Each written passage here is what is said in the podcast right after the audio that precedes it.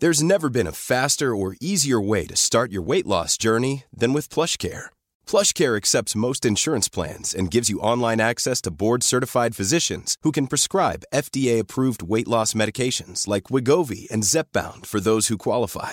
Take charge of your health and speak with a board-certified physician about a weight loss plan that's right for you. Get started today at plushcare.com slash weight loss. That's plushcare.com slash weight loss. plushcare.com slash weight loss. This is Paige, the co-host of Giggly Squad, and I want to tell you about a company that I've been loving, Olive and June. Olive and June gives you everything that you need for a salon quality manicure in one box. And if you break it down, it really comes out to $2 a manicure, which is absolutely insane. It's also so easy to get salon worthy nails at home with Olive and June. The difference between how your nails used to look when you did them yourself and now with the Manny system is a complete game changer. The best thing about Olive and June too is it's a quick dry, dries in about one minute, lasts for five days, and full coverage in up to one to two coats. Visit oliveandjune.com slash perfect Manny 20 for 20% off your first system. That's oliveandjune.com slash perfect Manny 20 for 20% off your first system.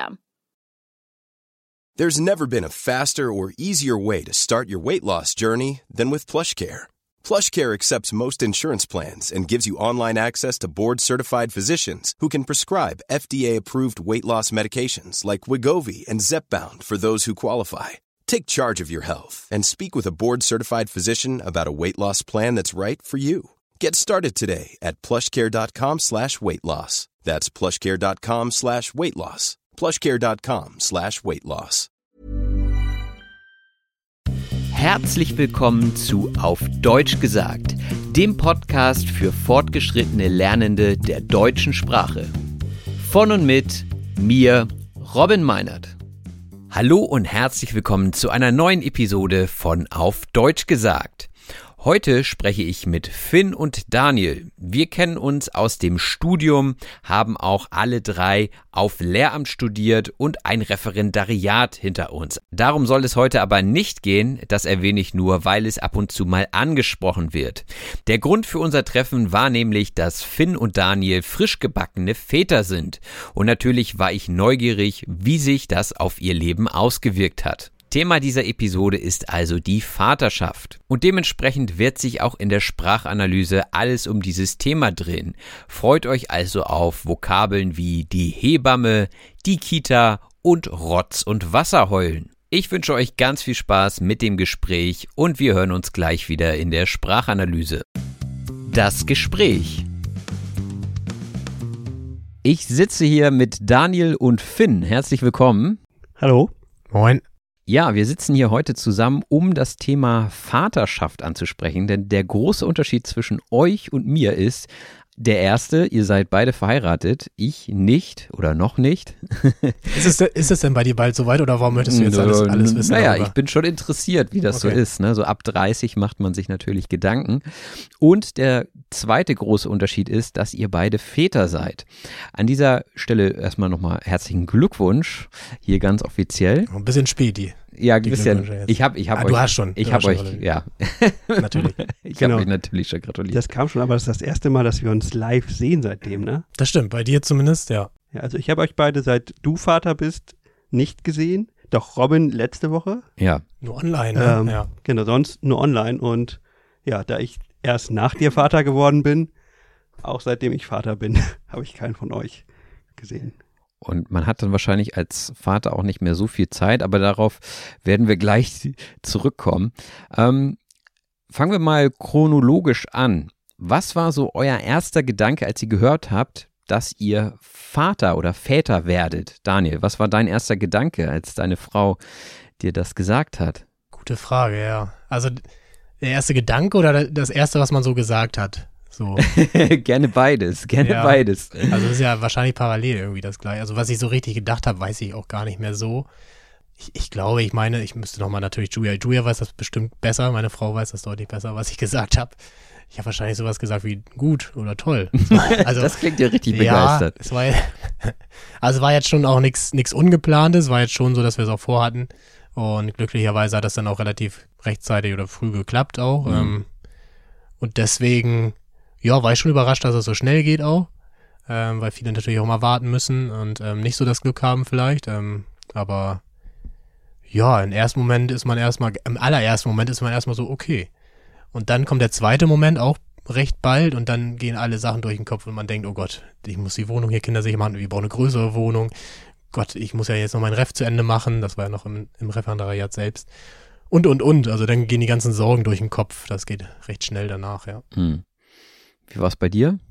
Ja, tatsächlich, du lachtest so, ne, bei dem, ja, toll, gut, was man sagt, aber viel mehr kriegt man in dem Moment auch gar nicht raus. Auch wenn das Kind geplant ist, ähm, bei uns war das ja ähnlich.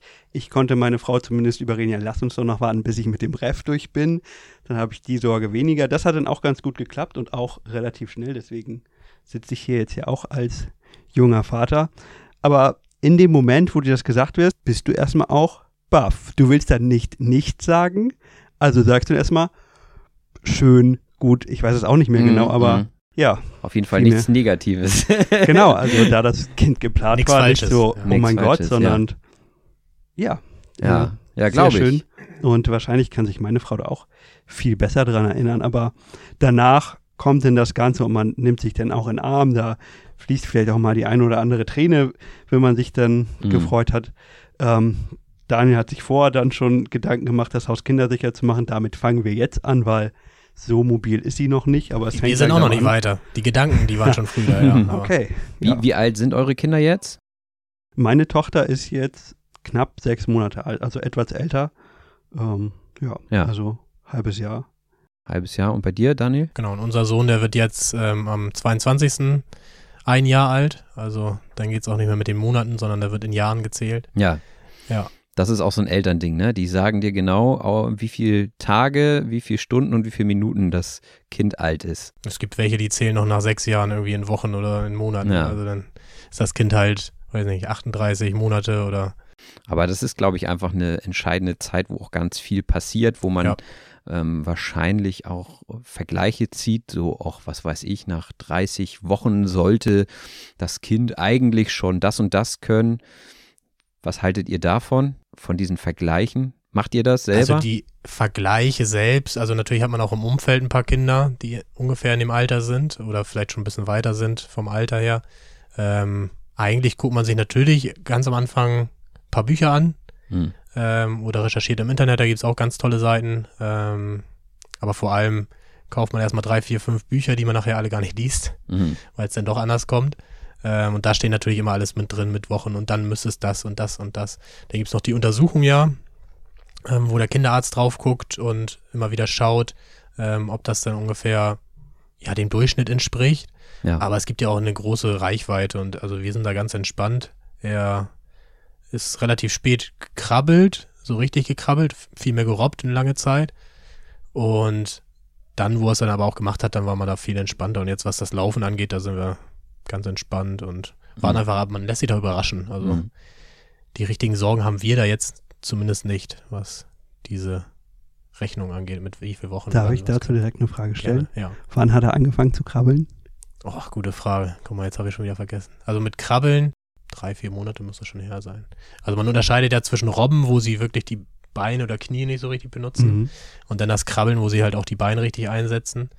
Und das war erstmal so ein Moment, wo man denkt, der robbt ja jetzt schon die ganzen Wochen und Monate und warum krabbelt er denn nicht irgendwie? Ist ja gar nicht so viel anders. Ne? Sagt man jetzt als Hm. ne, erwachsener Mann, der jetzt schon laufen kann irgendwie. Aber für die Kinder ist das ein Riesenschritt von da zu da.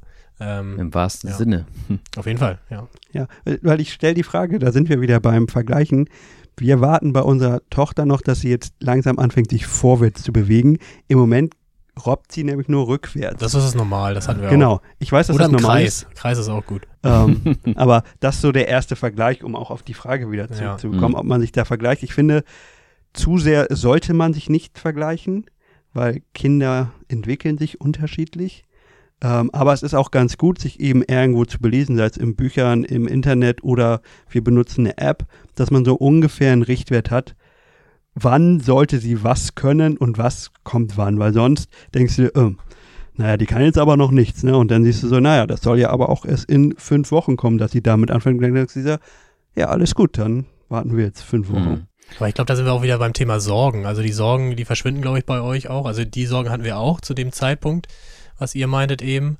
Ähm, dann geht's aber los mit Krabbeln und dann denkst du nur noch so, oh Gott, bleib doch stehen und mhm. weil dann geht's nämlich los mit den ganzen Möbeln und der kommt ja überall hin und der ist super schnell und der wird immer schneller und ähm, dann guckt man eher darauf, meine Güte, ich bin froh, wenn er noch nicht gehen kann, weil dann wird's ja noch mal ein Step äh, mehr mit den ganzen Sicherungen und so weiter. Ähm, von daher, vielleicht sind wir da viel entspannter geworden und denken so, Hauptsache noch nicht laufen, mhm. lass dir noch Zeit. Ihr hattet das ja gerade angesprochen, ihr habt ein paar Bücher gekauft oder eine App besorgt und so.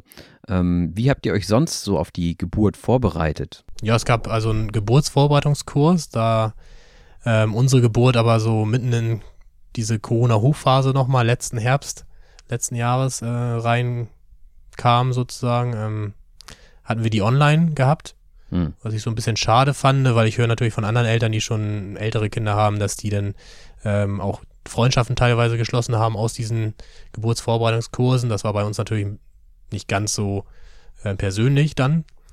Ähm, war trotzdem aufschlussreich, aber ich würde sagen, dadurch, dass wir zum Glück ja keinen Notfall hatten, irgendwie dann, was die Geburt angeht, ähm, im Nachhinein brauchten wir jetzt auch nicht ganz so viele Informationen daraus. Das ist natürlich nur für die Geburt selber und natürlich auch für ähm, die Risiken, die da entstehen könnten oder die Notfälle, die dann halt passieren könnten, ähm, so richtig vorbereiten für, für, die, für das tatsächliche Elternsein tut es auf jeden Fall nicht. Mhm. Ähm, weil die ganzen anderen Sachen, da wächst du auch so ein bisschen mit rein. Wir hatten zwar auch eine Hebamme gehabt während der Zeit und die paar Wochen danach, nach der Geburt, aber ähm, was dann danach alles kommt, natürlich gibt es Bücher, aber äh, man wächst auch so ein bisschen rein oder man fragt natürlich dann die Eltern, die eigenen Eltern, wie war es denn damals und hast du noch einen Tipp oder ist das normal, ist das okay? Wenn mhm. das Kind das erste Mal krank wird, das ist dann immer spannend nochmal, was sollen wir jetzt tun, ist das schlimm oder ist das normal? Und die beruhigen einen ja schon, weil die dann auch immer ganz entspannt sind.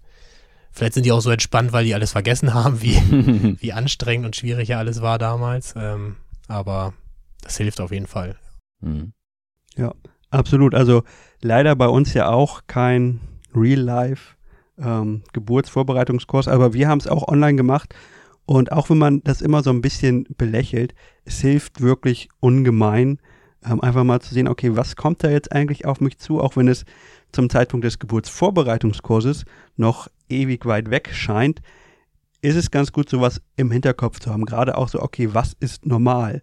Ähm, zum Beispiel die Tatsache, das erste Trinken von einem kleinen Kind sind acht Milliliter. Das kriegt es aus der Brust von der Mutter raus.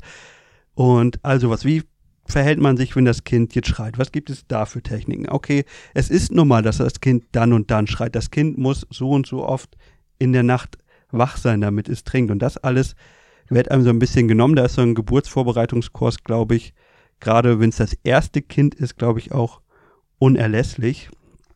Und sonst hat Daniel ja gerade auch schon gesagt, ähm, Bekannte mit Kindern oder eben Familie. Ich habe einen größeren Bruder, der hat auch zwei Kinder. Die eigenen Eltern wissen natürlich auch immer noch mal was, wobei die auch oft sagen so, naja, ich weiß das gar nicht mehr, ob du das gemacht hast. Da denkt man immer so, toll, danke, hilft mir jetzt nicht weiter, aber mhm. ist halt normal und man hat immer irgendwo jemanden, den man dann auch mal fragen kann. Krank war unsere Kleine zum Glück noch nicht. Da habe ich schon vor dem ersten Mal auch ein bisschen Angst. War mhm. auch bei uns jetzt erst vor vier Wochen ungefähr das erste Mal. Spannend. Ja. spannend.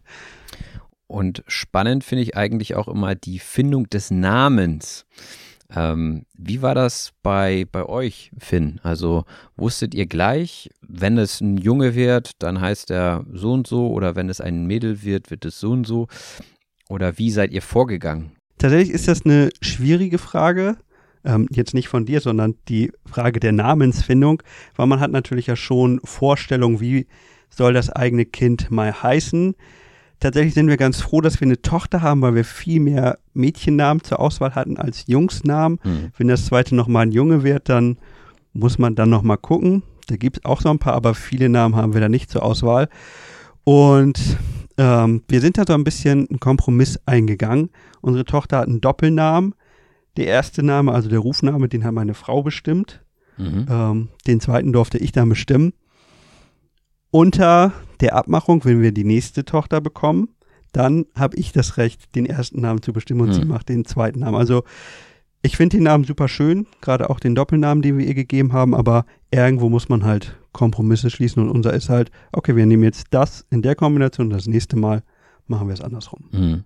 Ja, also bei uns war es natürlich auch ein Ring, würde ich nicht sagen, das, das war es nicht, aber natürlich stimmt man sich zusammen ab und das war bei uns aber auch erst so, wo wir dann wussten, dass äh, meine Frau schwanger ist. Ähm, vorher, ja, man hat sich ja selbst schon mal so ein bisschen damit beschäftigt, aber noch nicht zusammen so richtig. Ähm, zumindest bei uns war es nicht so. Und dann haben wir auch tatsächlich auch wieder über eine App oder ich, eine Internetseite, ich weiß das gar nicht mehr so genau, geguckt, was gibt es denn überhaupt für Namen? Weil da werden dann wirklich alle Namen vorgeschlagen, die es jemals gab und mhm. noch geben wird. Und dann scrollt man die halt alle mal durch. Also es gibt eine Website, da gibst du dann halt den Nachnamen ein und dann schlägt die halt vor, was denn vielleicht von den Silben oder von den, ja, von den Silben irgendwie gut klingen würde. Mhm. Das fand ich ganz interessant und dann haben wir da halt geguckt, was gibt's denn alles, was aktuell. Ähm, wir wollen eigentlich nichts Aktuelles, nachher ist was Aktuelles geworden, da konnten wir aber nichts für. Ähm, wo wir uns dann entschieden haben, haben wir auch gesagt, jetzt ändern wir das auch nicht mehr um, nur weil das in den Charts jetzt ist oder so. Ja. Nee, und dann ging es halt darum, wir haben gesagt, ich guck mal für mich ganz alleine und meine Frau, also du guckst mal für dich. Und dann haben wir verglichen so. Und dann hatten wir auch teilweise die gleichen Namen gehabt und dann konnten wir uns auch einigen auf einen. Und das ging eigentlich relativ entspannt, muss ich sagen. Und eigentlich hatten wir auch erstmal überlegt, vielleicht zwei Namen oder einen Namen und dann haben wir uns für einen entschieden. Mhm. Ähm, waren aber auch ganz offen, was das angeht. Also. Ja, diese Namenslisten sind auch wirklich unglaublich hilfreich, überhaupt mal eine Idee zu bekommen. Denn man hat ja eine Vorstellung, okay, was würde ich für einen Namen geben, aber mal zu gucken, was gibt es noch und gerade auch mal so dahinter zu gucken, das finde ich zum Beispiel ganz spannend, anderen ist das vielleicht auch egal, was für eine Bedeutung hat dieser Name eigentlich, wo kommt der her, ähm, was kann man damit verbinden, weil man will ja seinem Kind auch keinen Namen geben, der vielleicht mit etwas verbunden ist, was man selber nicht so gut findet. Mhm. Ja, und was, ich weiß nicht, ob das bei dir so war, aber ähm, bei uns ist es ja auch noch so, dass meine Frau noch Erzieherin ist mhm. und ich als Lehrer und da musst du natürlich auch erstmal einen Namen finden, den du vielleicht noch, der noch nicht so verbrannt ist, sag ich mal. Ja. Also den du vielleicht noch nicht, also am besten noch nicht irgendwie im Unterricht hattest oder sie vielleicht nicht in der Kita hatte. Und dann am besten, wenn man den irgendwie schon gehabt hat, dann aber einen, wo man dann vielleicht nicht so eine negative Assoziation mit hat ähm, dass man nicht immer gleich so ein Bild hat. Und da ist es uns wirklich gelungen, dass wir einen Namen gefunden haben, den wirklich ich noch gar nicht hatte und meine Frau, glaube ich, einmal bei sich in der Kita hatte. Aber ansonsten, die, die 90 Prozent der Namen sind dann auch schon weg, ne? weil man dann sagt, nee, da kenne ich noch einen von dem Jahrgang und da kenne ich noch einen aus der Schule und die kennen noch einen aus dem Kindergarten oder einen Vater, der aus dem Kindergarten, der so heißt, oder eine Mutter. Das war schon nicht so einfach und das wird ja auch noch auf euch zukommen dann hm. irgendwann. Also. Ja, das Problem hätten wir auch von beiden Seiten, beide Lehrer. Ja. Ähm, ja, da wird es wahrscheinlich dann eher so ein Musterschülername sein. es fallen auf jeden Fall schon ganz viele raus, ja. Wie war denn der Moment, als ihr euer Kind das erste Mal gesehen habt? War ja wahrscheinlich im Krankenhaus. Schwierig, ähm, weil sie hat sich ein bisschen schwer getan mit dem Atmen. Hm. Das heißt, sie wurde geholt und anders als das üblich ist, kam sie nicht direkt zur Mutter auf die Brust, sondern wurde dann erstmal mitgenommen und dann wurde gesagt, das Kind ist jetzt fünf Minuten alt, ohne dass wir es gesehen haben. Und dann nach gefühlt nochmal fünf Minuten durfte ich dann zu dem Kind und dann musste es erstmal so ein bisschen atmen lernen. Mhm. Ähm, war also eher ein Schockmoment, den ich dann auch erstmal verarbeiten musste. Ja. Ähm, aber dann war natürlich auch die Freude groß, ne? Und dann, ähm, ja, nachdem dieser Schock verarbeitet wurde, das hat tatsächlich dann auch ein bisschen gedauert. Ähm, ja, dann freut man sich natürlich riesig über dieses kleine Wunder und auch jetzt immer noch jedes Mal, wenn man sie sieht und auch sieht, was sie neu kann, hm. ähm, immer wieder ein großes Glück. Ja, wir hatten das Glück gehabt, dass nichts Schlimmes während der Geburt passiert ist und auch danach nicht. Ähm, ich kenne das aber auch von einem Kumpel von mir, der halt auch, ähm, wo es auch ein bisschen kritisch war, wo jetzt alles gut ist, aber der trauert heute noch ein bisschen dahinterher, ne, dass der, dass die keine normale, sag ich mal, mehr oder weniger normale Geburt hatten, wobei das wahrscheinlich auch noch im Rahmen ist, so, ist ja wahrscheinlich bei jedem x-ten Kind ja so, aber ähm, trotzdem sagt er, der hätte auch gerne so eine Geburt gehabt, wo wirklich nichts passiert und wo das dann wirklich schreit, das Kind, und du siehst es sofort und dann, äh, deswegen kann ich das schon nachvollziehen. Ähm, es ist ja auch so wirklich die ganze Geburt über, das ist ja jetzt in den seltensten Fällen ein Akt von ein paar Minuten und dann ist das vorbei sondern das ist ja wirklich nervenaufreibend über Tage, über Stunden. alleine im Kreissaal selber, wenn du dann halt bist und immer wieder diese Herztöne hörst und immer nur denkst, ja, okay, hoffentlich bleibt das so und da passiert nichts. Also man macht sich dann ja schon Gedanken. Ähm, es ist wirklich so ein, so ein Spiel zwischen Leben und Tod. War bei uns nicht so dramatisch, aber trotzdem ist das ja irgendwie so. Mhm. Also du denkst die ganze Zeit, hoffentlich passiert hier nichts. Und deswegen ist der Moment, also bei uns war es jetzt glücklicherweise so, dass er dann irgendwann kam und dann auch geschrien hat. Ähm, das geht ineinander über, das geht echt schnell, innerhalb von Sekunden, dass die dann anfangen zu schreien. Und das ist wirklich so ein Moment, wo alles abfällt. Also du bist so unter Anspannung, so unter Stress. Und den Moment selber, den, also das kann man nicht vergleichen. Das ist Wahnsinn. Also das ist auch wirklich so, wir hatten Zimmernachbarn gehabt, die waren ein, zwei Tage vor uns dran und der hat auch gesagt, du wirst weinen, du wirst heulen, Rotz und Wasser und stell dich schon mal drauf ein. Und ich so, ja, okay, ich bin auch sentimentaler Typ, aber ob ich jetzt weinen werde, weiß ich nicht und so weiter, mhm. ne? Keine Ahnung. Ähm, ist aber dann wirklich tatsächlich so, wenn der Schrei kommt, dann kommen Gefühle also wirklich von unten nach oben in dir hoch. Also das ist Wahnsinn, wie so ein Schwall und dann bricht's aus dir raus und dann heulst du, dann heult deine Frau und dann heult ihr gemeinsam und das Baby schreit ja auch noch. Also mhm. ja. ähm, trotzdem sind alle glücklich. Das ist irgendwie das Schöne und ähm, das ist schon ein Moment, man kann ihn nicht beschreiben. Also es ist wirklich ganz schwer, den zu beschreiben. Man muss den wirklich erleben, weil das ist auch mit nichts vergleichbar, was du bis jetzt irgendwie hattest, ob jetzt mhm. Hochzeit mhm. oder, weiß nicht, Konfirmation oder sowas, was vielleicht noch besonders war in seinem Leben. Ähm, das ist wirklich ganz, ganz, ganz speziell und da ja. kannst du dich auch nicht drauf vorbereiten da. Nee, und das ist eben so ein bisschen der Moment, der bei uns fehlte, dieser Moment des Schreiens und dann fällt alles von dir ab. Bei uns lief dann, okay, das Kind ist nicht da, meine Frau weiß, das sollte jetzt eigentlich auf die Brust. Ähm, das mhm. passiert nicht. Und dann kommt man aus dieser Phase nicht ganz raus. Und zumindest bei mir hat es dann eben auch noch länger gedauert, bis man eben aus dieser verkopften Phase rauskommt, dass jetzt wirklich alles gut ist. Ähm, ich hatte zumindest Tage, vielleicht auch noch Wochen danach immer noch mal wieder Gedanken zurück an diesen Moment und habe gemerkt, okay, das war irgendwie nicht so, wie es hätte sein sollen. Ähm, ich komme damit klar, aber ich muss das jetzt erstmal irgendwie verarbeiten. Mhm. Und auch so kann es sein. Daniel sagt ja, das ist jetzt nichts großartig Ungewöhnliches. Das kommt vor. Und das Krankenhauspersonal hat auch genau diesen Eindruck gemacht. Ja, das ist für uns Routine. Das kommt vor für dich als junges Elternteil. Ist es in dem Moment aber auch schon hart. Deswegen eigentlich ganz gut, dass wir diese beiden Seiten hier einmal mhm. zur Aufnahme haben, um zu zeigen, okay, beides kann sein und beides ist gut und jetzt ist sie quicklebendig, alles läuft wie es soll. Und mhm. das ist das, was dann ja gut ist. Schön. Inwieweit hat sich denn euer Leben jetzt mit dem Nachwuchs verändert? Also vorher, nachher Betrachtung. Fangen wir mal bei Daniel an. Ja, also man sagt ja immer komplett. Also ich denke, ganz komplett ist es nicht, aber es ist schon also nur ein Beispiel, das, was du vielleicht vorher auch als Paar irgendwie was Hausarbeiten angeht oder auch irgendwas im Haus machen oder irgendwie, ja, andere Sachen, Dinge, Beschäftigung und alles.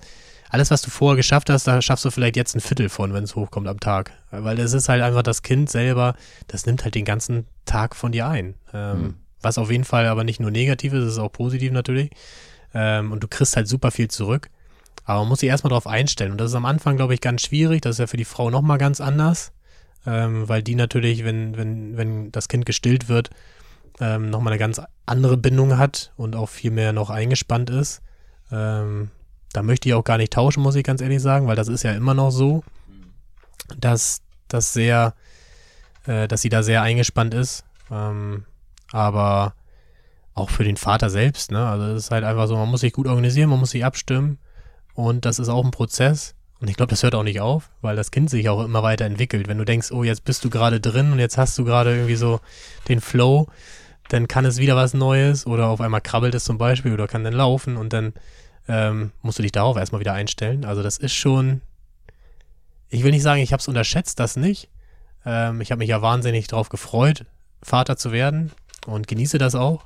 Aber es ist schon noch mal heftiger und auch anstrengend, darf man ja ruhig sagen, als man es vielleicht vorher noch erwartet. Das schon. Andererseits ist es auch wirklich so, dass, weiß nicht, alles da, die ganze Liebe, die jetzt zurückkommt von dem Kind selber, das, das kannst du auch nirgendwo Also in keinem Hobby irgendwie wiederfinden oder so. Das ist, ja, also du kriegst schon wirklich alles das auch wirklich zurück, was du eigentlich investierst. Auch das ist wirklich hm. das Gute daran. Aber es ändert sich alles. Das ist wirklich so. Ja, da bin ich voll bei Daniel. Auf jeden Fall auch, was unsere Frauen angeht, weil ähm, ich weiß nicht, deine Frau ist, glaube ich, auch in Mutterzeit für zumindest ein Jahr oder. Bis Dezember jetzt noch, genau. genau. Ja. Und meine Frau ja auch. Das heißt, da fällt die Arbeit weg. Da ist jetzt nur noch das Kind und wie Daniel sagte, man schafft einfach nicht das, was man vorher geschafft hat. Und da muss man dann auch ein bisschen Abstriche machen. Okay, die Küche sieht heute mal nicht nur mehr 100 Prozent aus, 90 Prozent muss heute reichen.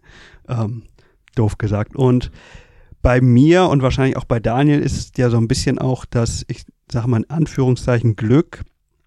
Wir haben ja noch die Arbeit. Das heißt, da hat man noch so ein bisschen die Struktur von vorher. Ähm, Schule ähm, ja, geht von 8 bis 15.30 bei uns. Das heißt, das ist nach wie vor da.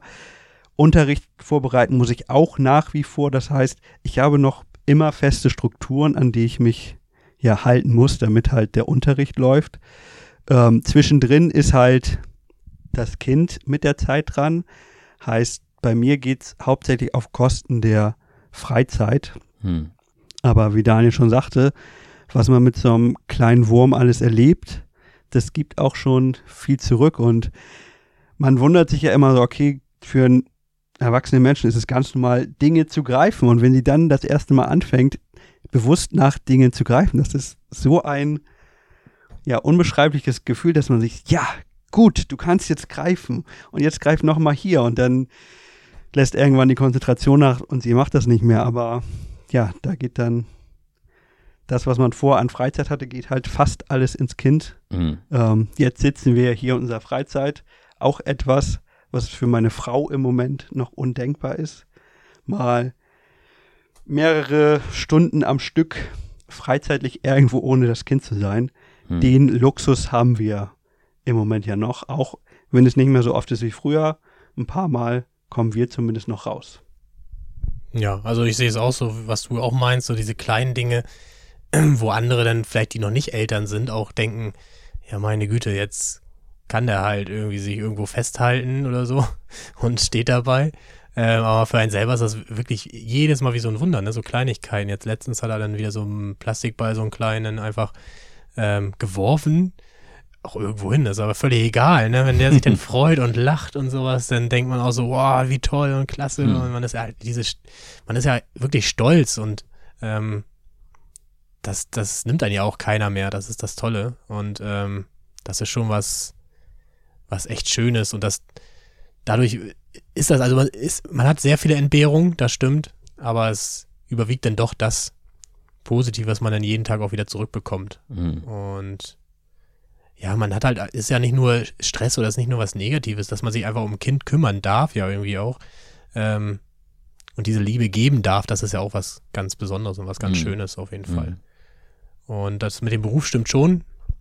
Das ist schon auch eine schöne Abwechslung, wobei ich mich jetzt schon mehr ertappe. Ich war früher schon so auch gerne in der Schule, ähm, was ich immer noch bin, aber ich war dann auch gerne länger in der Schule und habe da noch geschnackt oder sowas. Das ist dann heutzutage dann schon so, dass man sagt, oh nee, ich möchte jetzt eigentlich nach dem Unterricht auch wirklich so schnell wie möglich wieder nach Hause und das Kind sehen und ähm, ja auch wieder unterstützen können. Ähm, das hat sich schon auf jeden Fall geändert. Mhm. Wir hatten ja auch eine Phase gehabt, ein ganzes Jahr lang fast, ähm, wo wir von zu Hause gearbeitet haben ähm, über Online-Unterricht. Und glücklicherweise haben wir ein Büro, das wir irgendwie einrichten konnten, wo ich dann so ein bisschen abgetrennt bin. Aber es war schon immer wieder zwischen den Unterrichten oder die, zwischen den Aufgaben ist man dann immer wieder zurück zum Kind und hat nochmal geguckt, was macht er denn gerade? Gibt es schon wieder was Neues? Das war dann ähm, auch nicht ganz einfach, das zu trennen. Arbeit und ähm, Privatleben und Familie dann, aber mhm. da ist es schon besser, dass wir jetzt wieder präsent sind und im Unterricht gehen können und da mhm. so ein bisschen die Trennung wieder haben zwischen den beiden Bereichen. Du sagtest vorhin, Daniel, ähm, man kann sich nicht so richtig darauf vorbereiten. Gibt es Dinge, die ihr komplett anders erwartet hättet? Also Dinge, die euch jetzt sehr stark vielleicht zu schaffen machen, auf die ihr nicht vorbereitet wart? Finn? Eigentlich nicht direkt, weil ich bin mit dem Mindset herangegangen, nicht allzu viel mir vorher auszumalen Hm. und sagen, okay, ich nehme das mit, was ich jetzt vorher wissen kann und der Rest wird sich dann ergeben. Ähm, nun haben wir auch das Glück, dass unsere Tochter die meiste Zeit relativ entspannt ist. Es gibt, ähm, das wissen wir aus Berichten und ja, Erfahrung von anderen, deutlich anstrengendere Kinder. Ähm, zum Beispiel unsere Tochter schläft nachts relativ durch und wenn sie dann mal Hunger hat, dann ja, wird das schnell geregelt, indem sie an die Brust kommt und dann wird weiter geschlafen. Und deswegen gibt es bei uns, auch wenn das vorkommen kann, jetzt nicht so das, wo ich sage, oh Gott, damit konnte ich nicht rechnen, das wirft mich total aus der Bahn, weil wir einfach, glaube ich, auch recht viel Glück mit unserer Tochter haben, dass Mhm. die uns da relativ, ja, gut behandelt, Hm. mal sage ich mal so. Hm. Ganz groß überrascht hat mich jetzt auch nichts. Also, weil man sich vielleicht auch nicht zu jeder Kleinigkeit irgendwie eine Vorstellung gemacht hat. Aber was, was ich mir schon mehr gewünscht hätte oder was jetzt im Moment der Fall ist, dass so ein Sohn, oftmals ist es bei Söhnen ja so, dass sie schon sehr mutterbezogen sind. Mhm. Ähm, natürlich ist natürlich der Umstand mit dem Stillen natürlich noch so, dass es sich irgendwann natürlich auch nochmal ändern wird. Aber es ist schon so, dass meine Frau sehr, sehr eingespannt ist und ich halt relativ wenig. Jetzt werden viele Väter auch sagen, sei doch froh und genießt die Zeit.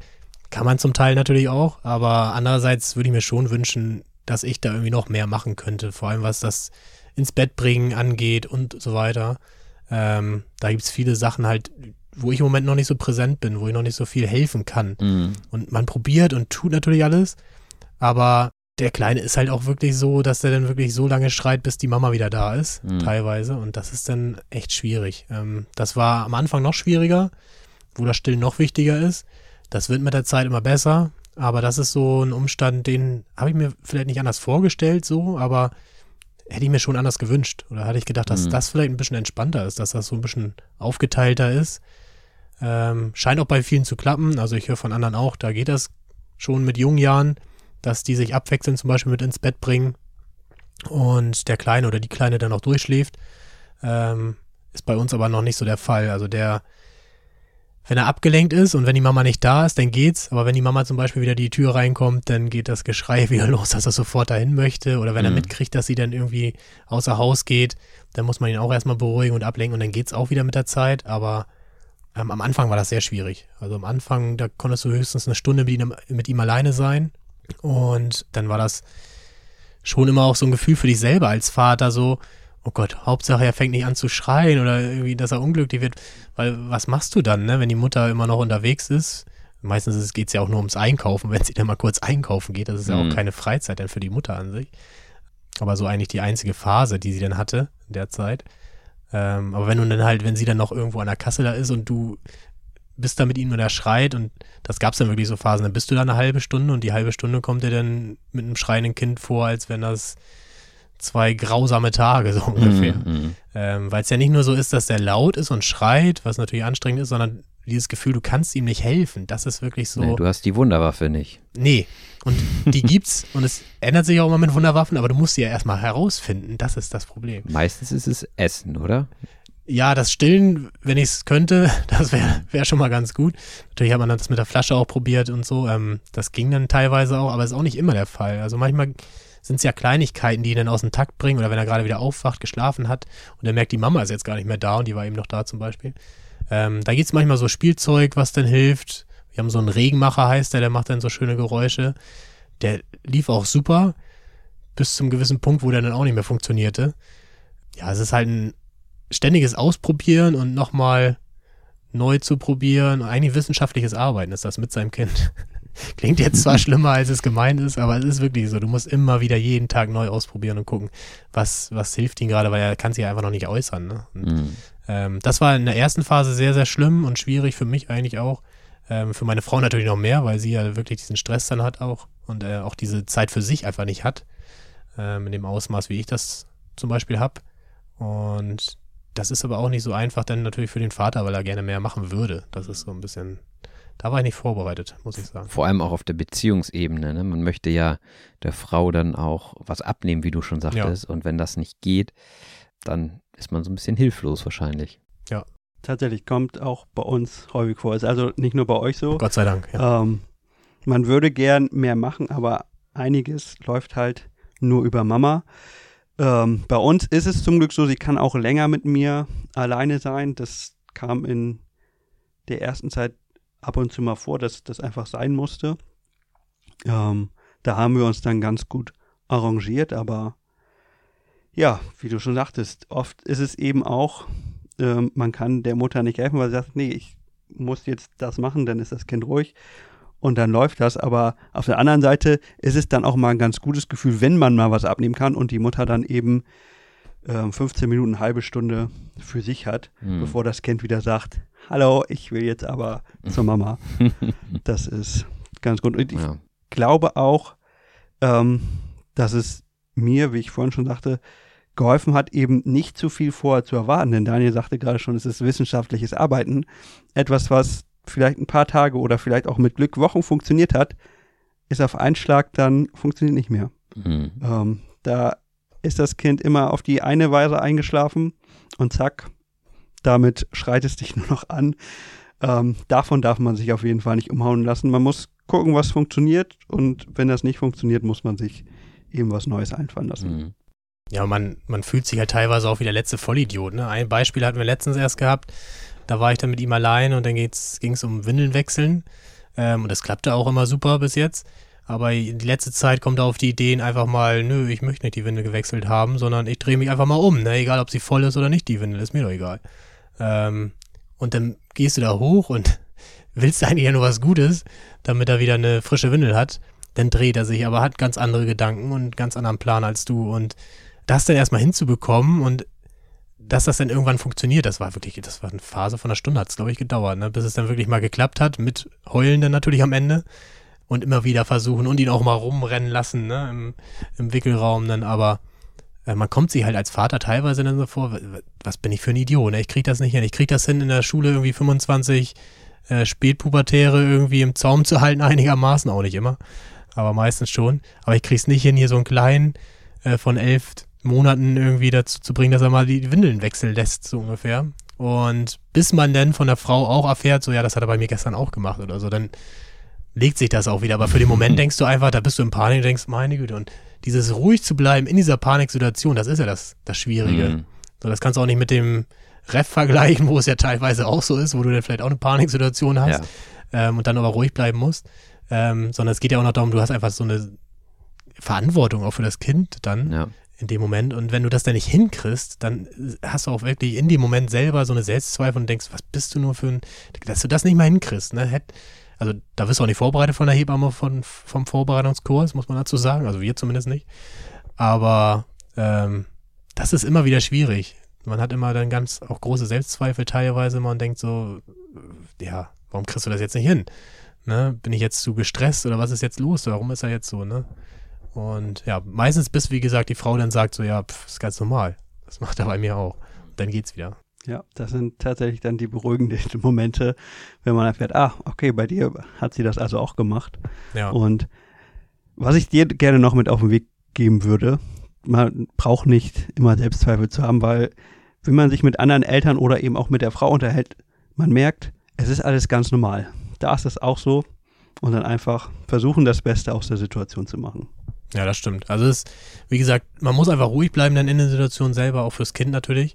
Ähm, und in dem Moment selber ist man meistens dann schon gestresst. Also es geht, glaube ich, gar nicht ohne. Ich glaube, da würde auch jeder Elternteil lügen, der sagt, oh, ich bin da ganz entspannt und ich bleibe dann die Ruhe selbst und meditiere noch nebenbei. Ich glaube, das ist in dem Moment dann gegessen, aber trotzdem daraus dann gestärkt rauszugehen und auch zu sagen, oh, wir haben es ja doch nachher geschafft und so weiter. Das ist dann genau. auch immer dieses, ja toll, jetzt hat es geklappt und so weiter. Das ist dann auch wieder ein kleines Erfolgserlebnis, was man sich dann mitnehmen muss. Ja. Genau. Bisher war am Ende noch immer alles gut, kann man sagen. Und wie Daniel schon sagte, man muss ruhig bleiben, ist es innerlich vielleicht nicht, aber ruhig ist man immer vorm Kind, weil wenn du das erstmal auf die Palme bringst, dann hast du eh verloren. Das, das ist doch ein schönes Schlusswort an dieser Stelle. Vielen Dank euch beiden für das Interview und ich bin gespannt auf die Kommentare. Wenn da noch Fragen kommen sollten von den Zuhörerinnen und Zuhörern, dann gebe ich die an euch weiter. Ich kann ja noch nicht aushelfen. Die nächste, die nächste Folge machen wir dann mit deinen deinem Nachwuchs. Ja, genau, mit meinen Drillingen dann. Ja. Sehr schön. Many of us have those stubborn pounds that seem impossible to lose, no matter how good we eat or how hard we work out. My solution is PlushCare. PlushCare is a leading telehealth provider with doctors who are there for you day and night to partner with you in your weight loss journey. They can prescribe FDA-approved weight loss medications like Wagovi and Zepbound for those who qualify. Plus, they accept most insurance plans. To get started, visit plushcare.com slash weight loss. That's plushcare.com slash weight loss. Many of us have those stubborn pounds that seem impossible to lose, no matter how good we eat or how hard we work out. My solution is PlushCare. PlushCare is a leading telehealth provider with doctors who are there for you day and night to partner with you in your weight loss journey. They can prescribe FDA-approved weight loss medications like Wagovi and Zepbound for those who qualify. Plus, they accept most insurance plans. To get started, visit plushcare.com slash weight loss. That's plushcare.com slash weight loss. Die Sprachanalyse. Und da sind wir auch schon wieder bei der Sprachanalyse. Hier in der Sprachanalyse geht es jetzt darum, den wichtigsten und interessantesten Wortschatz aus dieser Episode nochmal hervorzuheben. Und dazu habe ich euch wie immer eine PDF-Datei in die Shownotes gestellt, wo ihr auf der linken Seite den Wortschatz findet und auf der rechten Seite eine Erklärung. Und wenn ihr mögt, könnt ihr jetzt gleichzeitig mit auf die PDF-Datei gucken und mit mir durch den Wortschatz gehen. Das erste Wort auf der Liste war die Vaterschaft und das war das große Thema dieser Episode. Die Vaterschaft ist also das Vatersein. Wenn man also ein Kind bekommt, beziehungsweise die Frau ein Kind gebärt, dann wird man Vater und bei Vaterschaft geht es oftmals auch um die biologische Vaterschaft. Das heißt, der biologische Vater, also der Erzeuger, hat die rechtliche Vaterschaft. In diesem Gespräch über die Vaterschaft sind wir chronologisch vorgegangen. Chronologisch heißt so viel wie in richtiger Reihenfolge zeitlich geordnet. Also ich habe begonnen zu fragen, wie die beiden sich auf die Geburt vorbereitet haben zum Beispiel. Dann ging es weiter mit der Geburt selbst und dann mit dem Leben danach. Also wir sind chronologisch vorgegangen, Schritt für Schritt. Auch fragte ich die beiden nach dem ersten Moment, wo sie erfahren haben, dass sie Vater werden. Und äh, natürlich waren sie begeistert. Und begeistert sein bedeutet Freude an etwas zeigen. Also hier steckt ja das Wort Geist drin. Das kann euch vielleicht verwirren, aber begeistert heißt einfach nur, dass jemand freudig ist und Freude an etwas zeigt. Und die beiden haben ja erzählt, dass man die Begeisterung irgendwie erstmal gar nicht so richtig realisieren kann am Anfang. Also man ist begeistert, man freut sich, aber man kann es gar nicht so richtig ausdrücken, weil man baff ist. Baff sein bedeutet erstaunt sein. Also da bin ich aber baff, sagt man, wenn man überhaupt nicht so richtig weiß, was man sagen soll. Bald geht ja wieder die Weihnachtszeit los und dann geht es auch los mit den Geschenken. Und wenn man die Geschenke auspackt am Heiligabend, dann kann es sein, dass man baff ist. Denn man hat vielleicht mit einer Sache nicht gerechnet, die man jetzt bekommen hat. Also baff kann sowohl positiv als auch negativ gedeutet werden. Und manchmal ist man auch ganz schön baff, wenn man sieht, was die Kinder schon alles können. Und dann muss man ganz schnell zusehen, dass man alles kindersicher macht. Kindersicher bedeutet Kinder nicht gefährdend oder den Sicherheitsanforderungen für Kinder genügend. Das kennt ihr vielleicht auch von so manchen Feuerzeugen, die haben eine bestimmte Einrichtung, so dass man nicht ganz einfach an das Feuer kommt, sondern man muss erst etwas runterdrücken und dann drehen und dann kann man erst das Feuerzeug nutzen. Aber auch im Auto gibt es eine Kindersicherung.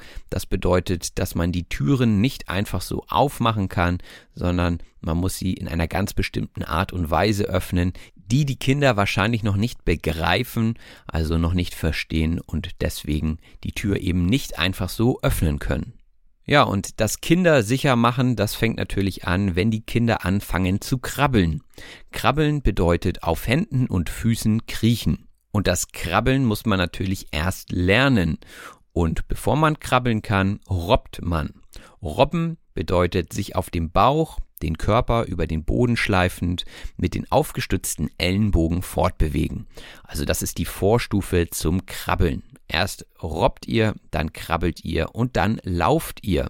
Und das sind alles große und wichtige Schritte im Leben eines Babys. Und ich sagte ja, im wahrsten Sinne oder auch im wahrsten Sinne des Wortes. Das bedeutet, es ist so zu verstehen, wie es auch gesagt oder geschrieben wurde. Also wenn ich sage, das sind große Schritte, dann sind das im wahrsten Sinne des Wortes große Schritte, wenn man einen Schritt macht. Also hier im wahrsten Sinne des Wortes, sie machen große Schritte, sie gehen wirklich in Schritten voran. Und über die Entwicklung der Kinder kann man sich natürlich im Vorwege belesen. Ob das was bringt, ist dann die zweite Frage. Belesen heißt so viel wie durch vieles Lesen reich an Erkenntnissen sein. Wenn eine Person belesen ist, dann hat sie viele Bücher gelesen und kann das Wissen auch noch wiedergeben. Oftmals ist das der Fall bei älteren Leuten, die viel Zeit haben zu lesen. Die sagen dann gerne, ja, da habe ich doch letztens ein schönes Buch drüber gelesen, das ist so und so, ja. Dann bringen sie noch ein Zitat und dann bekommt man den Eindruck, dass diese Person sehr, sehr belesen ist. Und in Büchern über Kinder und Kindesentwicklung stehen sicherlich auch Richtwerte zur Entwicklung der Kinder. Der Richtwert ist ein vorgegebener Wert, an dem tatsächliche Werte gemessen werden. Und einige Leute orientieren sich sehr stark an solchen Richtwerten und vergleichen die Entwicklung ihrer Kinder mit den Richtwerten. Ob das so sinnvoll ist, weiß ich nicht. Aber es kann natürlich sehr aufschlussreich sein, wenn man solche Richtwerte im Hinterkopf hat und dann ungefähr weiß, was zu welchem Zeitpunkt eintreffen sollte. Also solche Bücher können sehr aufschlussreich sein. Aufschlussreich bedeutet informativ. Aber auch Gespräche können sehr aufschlussreich sein. Das bedeutet, wenn man sich über etwas austauscht und dann am Ende mehr verstanden hat, als man vorher wusste, dann war das Gespräch sehr aufschlussreich. Man hat neue Informationen dazu bekommen. Aber sicherlich ist nichts so aufschlussreich wie das Ausprobieren selbst und in manche Dinge muss man manchmal einfach reinwachsen. Reinwachsen oder auch hineinwachsen in etwas bedeutet sich in etwas einleben, einarbeiten und damit völlig vertraut werden. Und Daniel sagte auch, dass man hineinwachsen würde in das Vaterdasein. Das heißt, das ganze Belesen und die ganzen Richtwerte sind vielleicht zu vernachlässigen, wenn man einfach loslegt und ausprobiert. Und dann findet man seinen eigenen Weg, mit den Dingen umzugehen. Man wächst also rein. Wenn ihr zum Beispiel auch einen neuen Job annehmt, dann wisst ihr meistens auch nicht gleich alles auf einmal, sondern ihr arbeitet euch ein, ihr wachst in diese Arbeit hinein. Und diese Hilflosigkeit am Anfang der Vaterschaft wird vielleicht von einigen erfahrenen Vätern belächelt. Belächeln bedeutet etwas mit spöttischem oder nachsichtigem Lächeln betrachten. Belächeln ist also die abgeschwächte Form von Auslachen. Ja, also es ist jetzt nicht so extrem, dass man lachen muss, dass man jemanden auslacht, dass man ihn verspottet, sondern man nimmt die Sorgen vielleicht nicht so ganz ernst, weil man weiß, dass das alles nicht so schlimm ist. Schöner wäre es natürlich, wenn die erfahrenen Väter die anderen nicht belächeln würden, sondern einfach mit Rat und Tat zur Seite stehen würden, denn ich denke, das hilft ungemein. Ungemein bedeutet sehr groß oder sehr stark. Also wenn etwas ungemein hilft, dann hilft es sehr. Genauso hilft es ungemein, wenn ihr diesem Podcast eine Rezension hinterlasst, die positiv ist. Somit finden andere Leute auch diesen Podcast und das hilft natürlich ungemein. Man könnte auch sagen, dass es unerlässlich ist für diesen Podcast. Unerlässlich heißt unbedingt nötig. Und wenn wir uns das Wort mal genauer angucken, dann steckt da der Erlass drin, also unerlässlich.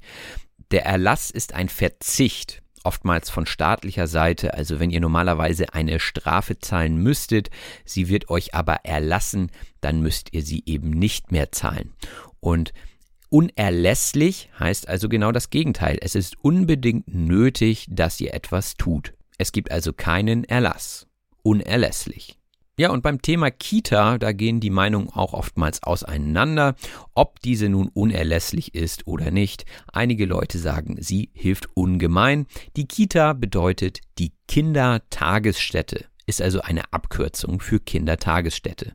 Kindertagesstätte ist sowas ähnliches wie Kindergarten, nur dass es bei der Kindertagesstätte um eine Ganztagsbetreuung geht. Im Kindergarten ist das eben oftmals nicht der Fall. Dann hatten wir auch über die Namensgebung der Kinder gesprochen und da ging es ja darum, dass es als Lehrer manchmal gar nicht so einfach ist, einen Namen zu finden, der noch nicht so verbrannt ist, also der noch nicht einen schlechten Eindruck hinterlassen hat.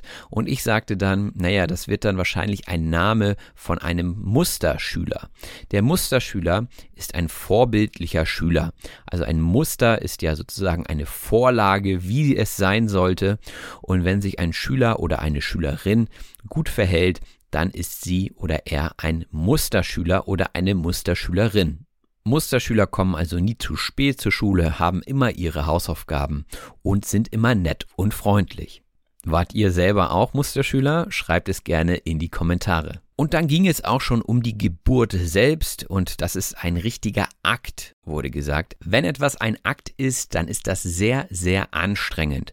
Also es war ein richtiger Akt, diese Sprachanalyse zu erstellen, könnte ich sagen, wenn es schwierig war. Ja, wenn viele schwierige Wörter drin waren, wenn ich erstmal die Redewendung nachschlagen musste, wenn ich mir nicht sicher war, wenn das Mikrofon erst nicht so richtig wollte, wie ich es wollte und so weiter, dann kann man sagen, das war ein richtiger Akt, diese Sprachanalyse aufzunehmen. Und wenn etwas ein Akt ist, dann ist es oftmals auch sehr nervenaufreibend. Nervenaufreibend bedeutet die Nerven in äußerstem Maße beanspruchend. Wenn wir uns das Wort angucken, dann haben wir natürlich Nerven und aufreibend. Und wenn etwas aufgerieben wird, dann reibt es aneinander und geht kaputt, wird so faserig, ja. Und das könnt ihr euch bei den Nerven gut vorstellen. Natürlich nur im übertragenen Sinne, die gehen nicht kaputt. Und auch eine Geburt kann manchmal nervenaufreibend sein. Die Geburt findet oftmals in einem Kreissaal statt. Der Kreissaal ist der Entbindungsraum im Krankenhaus, also der Raum, in dem die Geburt stattfindet. Und dieser Kreissaal ist nicht etwa rund oder kreisförmig, wie man vermuten könnte. Nein, kreisen ist ein veraltetes Verb und hieß so viel wie gebären, also in Geburtswehen liegen und ebenso auch kreischen. Und kreischen ist wiederum abgeleitet vom Wort krizen, was so viel heißt wie schreien oder stöhnen. Also kreisen und krizen wurde irgendwann zum Kreissaal. Ja, und genau das passiert ja bei der Geburt. Äh, da sind manchmal Szenen bei, die ganz schön nervenaufreibend sind, wo das Kreischen und Stöhnen und Schreien wichtige Bestandteile sind. Und eine Geburt ist auch manchmal ein Spiel zwischen Leben und Tod. Ein Spiel zwischen Leben und Tod sagt man, wenn etwas lebensgefährlich ist. Und auch bei dieser Serie, die momentan in aller Munde ist, Squid Game, geht es auch um ein Spiel zwischen Leben und Tod. Das heißt, wer verliert, stirbt. Also freiwillig würde ich nicht bei einem Spiel zwischen Leben und Tod mitspielen. Aber von Squid Game wieder zurück zur Geburt, denn dort kann es sein, dass jemand Rotz und Wasser heulen muss. Rotz und Wasser heulen heißt sehr heftig weinen. Rotz ist also eigentlich das, was man ausschnaubt, wenn man eine volle verstopfte Nase hat, also die Rotze sagt man auch. Und Wasser muss ich wahrscheinlich nicht erklären. Heulen ist ein Synonym für weinen, also wenn die Tränen runterlaufen. Und ich denke, das ist auch wieder sehr gut vorzustellen, wie sozusagen die Rotze und das Wasser am Gesicht herunterlaufen. Das ist, ähm, ja, je nachdem, je nach Anlass, ein schöner oder trauriger Moment in jedem Fall ein sehr emotionaler, wo einen ein Schwall von Emotionen übermannt. Ein Schwall ist eine mit einer gewissen Heftigkeit hereinbrechende Menge von etwas. Besonders bei Flüssigkeiten spricht man von einem Schwall. Man könnte zum Beispiel sagen, ein Schwall von Tränen floss vom Gesicht. Also da kam ziemlich viel Tränenflüssigkeit auf einmal aus den Augen. Und manchmal hilft das Weinen auch dabei, Stress abzubauen, denn dann fällt alles ab. Alles fällt ab, sagt man, wenn etwas an Intensität abnimmt, wenn man sich also entspannt. Das kennt ihr vielleicht auch nach einer schwierigen Prüfung, wenn ihr sie bestanden habt oder zumindest wenn ihr sie abgelegt habt und danach so richtig müde und kaputt seid, aber auch glücklich, dass ihr sie abgehakt habt, dann fällt alles ab, der Stress legt sich und ja, ihr merkt erstmal, welche Last auf euren Schultern lag. Also alles fällt ab, sagt man, wenn man den Stress loslässt. Wenn man zu verkopft ist, dann fällt es einem schwer, alles abfallen zu lassen. Verkopft bedeutet zu sehr vom Intellekt beherrscht oder beeinflusst sein. Und einige Menschen sind sehr verkopft, da zähle ich mich oftmals auch dazu. Das heißt, sie leben mehr so im Denken, im Kopf als im Körper und können nicht so richtig loslassen. Also das sieht man oftmals beim Tanzen, wenn eine Person zu verkopft ist, dann macht sie sich zu viele Gedanken über die einzelnen Schritte und die Choreografie und äh, lässt nicht so richtig locker und das sieht man meistens, wenn eine Person beim Tanzen verkopft ist. Und auch einige Elternteile sind manchmal sehr, sehr verkopft bei den Dingen, die sie tun.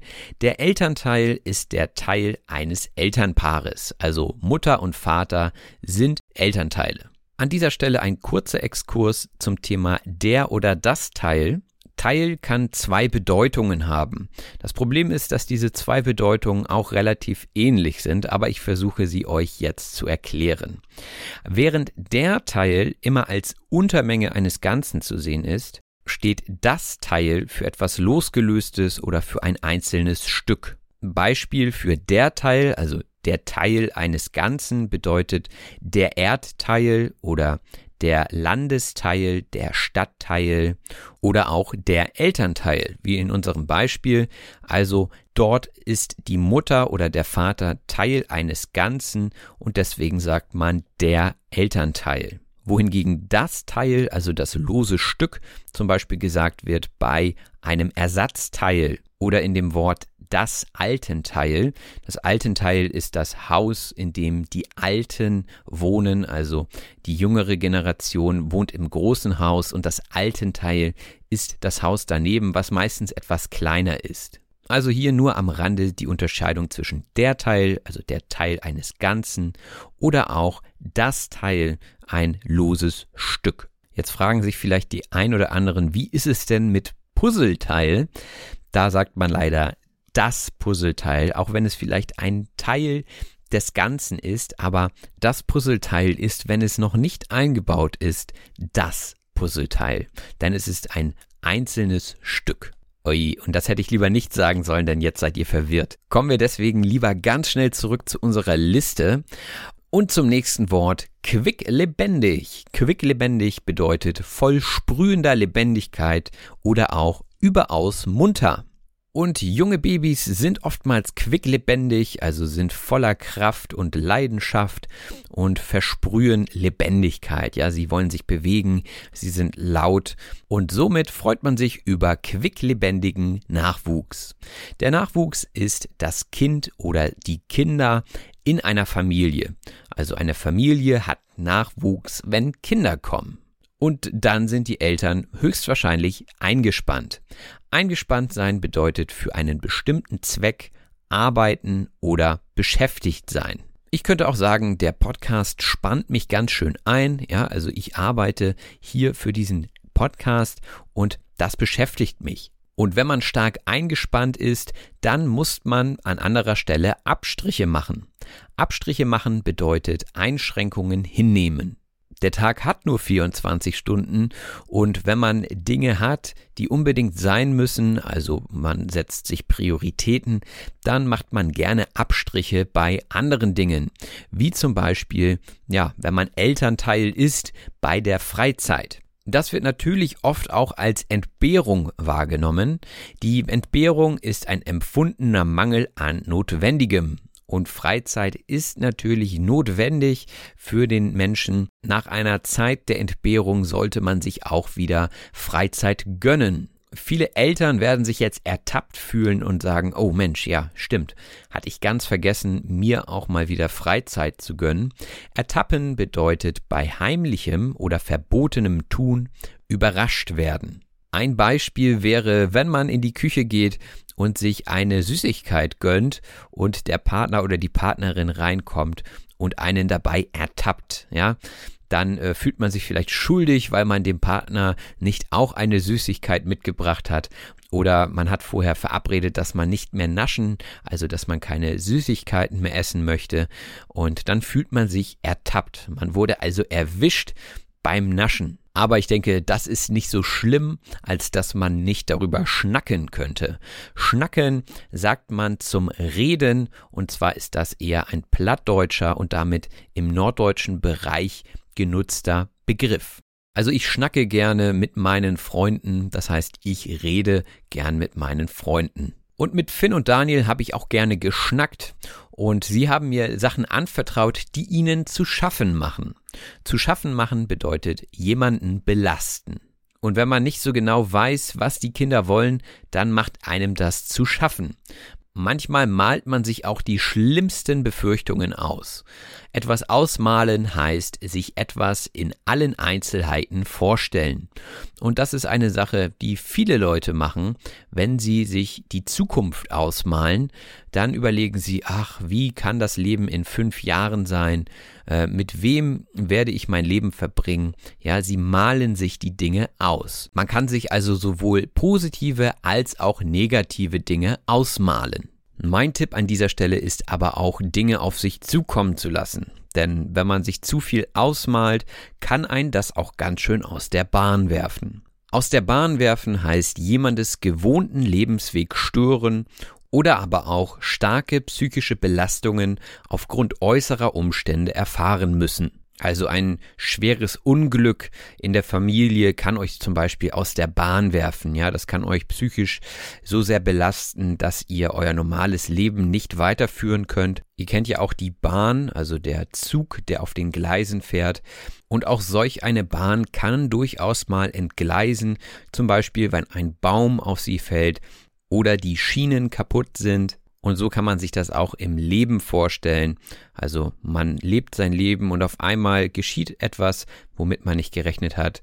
Und schon wird man aus der Bahn geworfen. Und eine neue Lebenssituation bedeutet auch immer neue Umstände. Der Umstand ist etwas, was für ein Geschehen wichtig ist und es bestimmt. Also was eine Situation auszeichnet dass man weniger Freizeit hat, ist dem Umstand geschuldet, dass man vielleicht Kinder hat, die klein sind und die die volle Aufmerksamkeit brauchen.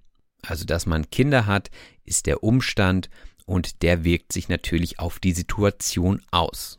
Im Zusammenhang mit dem Kinderhaben gibt es sogar das Wort Umstandsmode. Das sind also weitere Kleider, die für Schwangere, also der Umstand ist, dass die schwanger sind, geeignet sind. Also, dass man den Umstand mit einberechnet bei der Kleiderwahl und damit andere Kleider trägt, als wenn der Umstand der Schwangerschaft nicht vorhanden wäre. Es gibt auch Umstandskleidung, die das Stillen vereinfachen soll. Stillen bedeutet einen Säugling an der Brust Muttermilch trinken lassen. Stillen heißt das Ganze, weil danach natürlich das Kind wieder still ist. Jedenfalls hofft man das. Und wenn die Kinder so richtig nervig sind, laut schreien und so weiter, dann wollen sie meistens gestillt werden. Das Stillen gilt also auch als Wunderwaffe zur Beruhigung der Säuglinge. Die Säuglinge sind die kleinen Kinder, die an der Brust saugen. Also Säugling kommt von saugen. Und diese Wunderwaffe haben leider nur die Frauen in diesem Fall, denn die Männer haben es etwas schwerer mit dem Stillen, denn die können höchstens Milch aus der Flasche anbieten. Und wenn das Kind dann schreit, dann kann es einen ganz schön aus dem Takt bringen. Aus dem Takt bringen heißt durcheinanderkommen oder gestört werden. Den Takt kennt ihr auch von der Musik. Da gibt es den Dreivierteltakt, den Viervierteltakt und so weiter. Und wenn der Schlagzeuger aus dem Takt kommt, dann endet das meistens nicht gut für das Musikstück und auch nicht für die Harmonie in der Band. Deswegen sollte der Schlagzeuger nie aus dem Takt kommen. Und im übertragenen Sinne gilt das natürlich auch für das Leben. Da kann man ganz schnell mal aus dem Takt kommen oder aus dem Takt gebracht werden. Das ist noch nicht ganz so fatal wie aus der Bahn geworfen werden, aber auch schon etwas unangenehm. Und Daniel erzählte, er kann zwar nicht stillen als Wunderwaffe, aber sie haben wohl einen Regenmacher, der das Kind dann beruhigt. Der Regenmacher ist ein Effektinstrument, das aus einem Kaktus besteht. Das ist also ein relativ großer, langer Kaktus, der schon holzig ist, also der hart ist und da werden die Stacheln dann nach innen getan und beide Seiten werden zugemacht. Und dann kann man den Regenmacher von links nach rechts neigen. Und dann hört man, wie die Stacheln sich durch diesen Kaktus arbeiten. Und das macht so ganz angenehme Geräusche. Und diese sollen angeblich dafür sorgen, dass es regnet. Das ist natürlich nur ein Aberglaube, aber daher hat dieses Instrument seinen Namen, der Regenmacher. Und einige Eltern tendieren wahrscheinlich auch dazu, ganz, ganz viele Wunderwaffen kaufen zu wollen, also probieren sämtliche Spielzeuge aus und das nimmt manchmal ein Ausmaß an, was vielleicht gar nicht so sinnvoll ist. Das Ausmaß bedeutet so viel wie der Umfang oder die Größe. Vielleicht ein aktuelles Beispiel an dieser Stelle. Die Infektionszahlen nehmen ein Ausmaß an, das die Krankenhäuser nicht mehr bewältigen können. Hier geht es also um den Umfang der Infektionszahlen. Und diese steigen tatsächlich im Winter wieder, und zwar auf einen Schlag. Auf einen Schlag sind sie wieder da. Auf einmal sind die Zeitungen wieder voll von diesen Nachrichten. Auf einen Schlag heißt gleichzeitig oder auch plötzlich. Also plötzlich gibt es wieder Nachrichten zum Thema äh, Infektionszahlen. Das hatte sich ja über den Sommer ganz gut gelegt und jetzt auf einen Schlag ist es wieder präsent in den Medien. Aber jetzt wieder zurück zu den Babys, denn auf einen Schlag kann auch mal die Windel voll sein. Die Windel ist ein Tuch aus Stoff oder ja, gibt es inzwischen ja auch aus Plastik, das um den Unterkörper eines Säuglings geschlungen wird, um dessen Ausscheidungen aufzunehmen. Das hört sich jetzt ja sehr kompliziert an. Also das ist das Höschen, das den Boden davor schützt, dreckig zu werden und nass zu werden. Und die meisten Kinder tragen heutzutage eine Windel, auch wenn es schon wieder einen Gegentrend gibt, und zwar die windelfreie Erziehung. Aber ja, damit habe ich mich ehrlich gesagt noch nicht so sehr beschäftigt. Also wichtig ist, dass ihr jetzt wisst, was die Windel ist. Spätpubertäre, die brauchen hoffentlich keine Windel mehr, denn mit Spätpubertär ist eine Person gemeint, die eigentlich schon erwachsen ist, deren Verhalten aber noch sehr, sehr unreif ist. Gemeint sind also junge Erwachsene, die sich eher noch wie Teenager verhalten. Und auch ich habe manchmal solche in der Klasse. Und dann sage ich manchmal, oh, meine Güte, können Sie sich nicht mal benehmen. Meine Güte sagt man, wenn man unangenehm überrascht wird. Und auch da gibt es leichte Unterschiede, je nachdem, wie man das Ganze betont. Wenn man sagt, ach du meine Güte, ja, dann ist man wirklich überrascht und kann das gar nicht fassen, was einem gerade erzählt wurde. Wenn man jedoch sagt, meine Güte, können Sie sich nicht benehmen, dann heißt das so viel wie, ach, das kann doch nicht wahr sein, ja. Also, ja, auch hier wieder unterschiedliche Bedeutungen je nach Intonation. Und im Beispiel von Daniel ging es, glaube ich, eher um Ersteres, also mehr so im Sinne von, ach du meine Güte, wie soll ich denn bloß mit dieser Situation umgehen? Und da plagen einen schon mal die Selbstzweifel. Selbstzweifel sind auf sich selbst, sein eigenes Denken und Tun gerichtete Bedenken. Und Finn und Daniel haben das auch sehr gut erklärt, warum sie manchmal Selbstzweifel haben. Denn, naja, man soll eigentlich ja nur ein Kind gerade wickeln und man schafft es irgendwie nicht, ja, und dann fragt man sich, bin ich zu doof dafür? Warum schaffe ich das nicht? Das sollte ich doch können. Und da kommen einem schon manchmal Selbstzweifel. In Bezug auf die Geburt haben Hebammen sicherlich nicht so viele Selbstzweifel. Die Hebamme ist eine ausgebildete und staatlich geprüfte Geburtshelferin.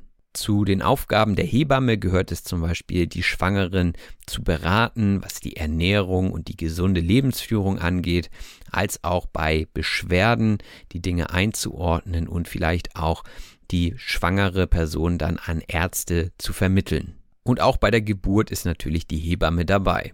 Und die ist hoffentlich ganz die Ruhe selbst. Ganz die Ruhe selbst sein ist eine Redewendung und bedeutet gelassen und entspannt sein. Und wenn ich hier für euch die Sprachanalyse mache, dann bin ich auch ganz die Ruhe selbst, anders als manchmal im Interviewteil. Da bin ich schon manchmal aufgeregter. Vielleicht hört man das auch. Jetzt bin ich jedenfalls ganz die Ruhe selbst. Und mich kann nichts auf die Palme bringen.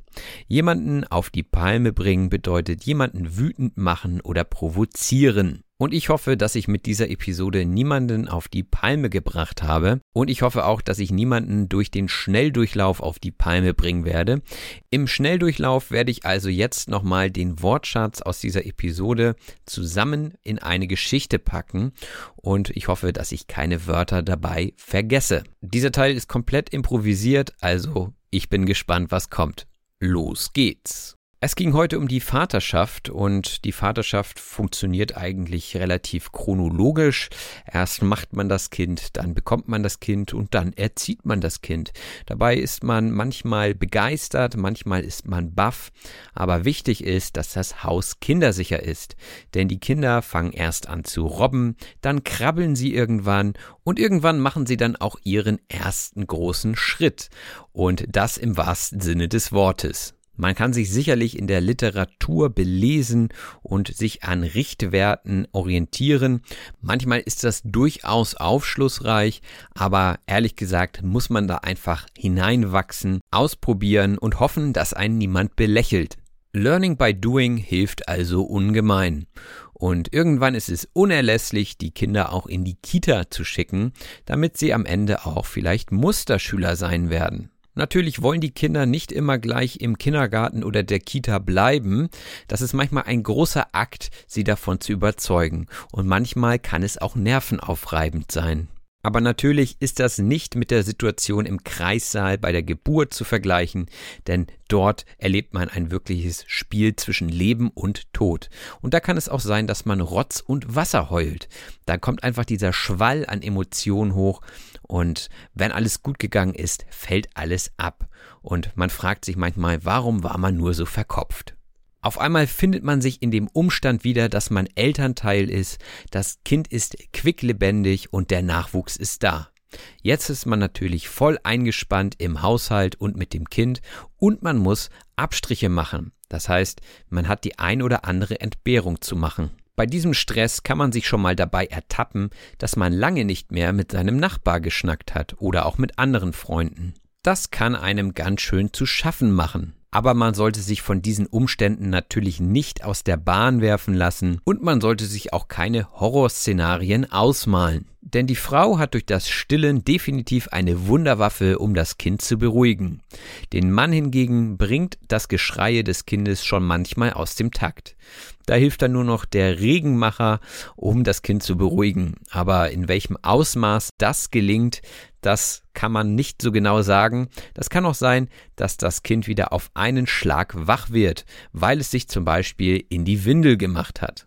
Und wenn man die Windel aufmacht, denkt man sich, ach du meine Güte, aber da sollte man natürlich nicht spätpubertär agieren und einfach weggehen, sondern man sollte einfach auch die Selbstzweifel beiseite lassen und ganz die Ruhe selbst sein. Am besten man macht das, wenn die Hebamme nicht dabei steht, denn dann kann sie einen auch nicht auf die Palme bringen. So, das war der Kurzdurchlauf. Der macht mir immer noch am meisten Spaß, weil ich da so richtig abdriften kann in Gedanken. Ähm, schreibt mir gerne in die Kommentare, wie ihr diesen Schnelldurchlauf am Ende nochmal findet. Ich würde sagen, das war wieder eine Episode von Auf Deutsch gesagt. Ich hoffe, euch hat diese Episode so gut gefallen wie mir und ich würde mich sehr, sehr, sehr über Rezensionen freuen, die ihr mir bei eurem Podcast-Anbieter hinterlassen könnt. Teilt auch gerne diese Episoden. Ich bin immer froh, wenn neue Leute von diesem Podcast erfahren. Und wenn ihr den Podcast finanziell unterstützen wollt und zum Jahresende ein kleines Dankeschön loswerden wollt, dann könnt ihr das über den PayPal-Link tun oder aber auch Patreon-Mitglied werden. Patreon ist eine Plattform, bei der ihr monatlich einen Betrag eurer Wahl an den Podcast überweist. Im Gegenzug dafür gibt es tolle Extras, wie zum Beispiel den diesjährigen Adventskalender, für den ich an dieser Stelle nochmal Werbung machen will. Ich bin schon dabei, Redewendungen einzusprechen, so dass ich euch jeden Tag ein Türchen öffnen kann und euch eine Redewendung mit den Beispielen und der Herkunft dieser Redewendung präsentieren kann. Ich würde mich natürlich freuen, wenn ihr euch für den Adventskalender entscheidet und auf diese Weise den Podcast unterstützt. Und wer mich in den sozialen Netzwerken noch nicht abonniert hat, der sollte das natürlich jetzt tun, denn da poste ich auch jeden Tag etwas Wissenswertes, entweder über mich und mein Leben, über den Podcast oder auch ein Vokabelquiz. Also guckt einfach mal rein bei Auf Deutsch gesagt auf Instagram und Facebook. Ich danke euch auf jeden Fall fürs Zuhören. Ich danke auch nochmal Daniel und Finn für das tolle Gespräch und ich wünsche euch eine gute Zeit. Macht es gut. Bis bald, euer Robin. Das war auf Deutsch gesagt. Wenn dir der Podcast gefällt, würde ich mich über eine 5-Sterne-Bewertung bei iTunes und über das Teilen in Social-Media-Netzwerken freuen. Vielen herzlichen Dank.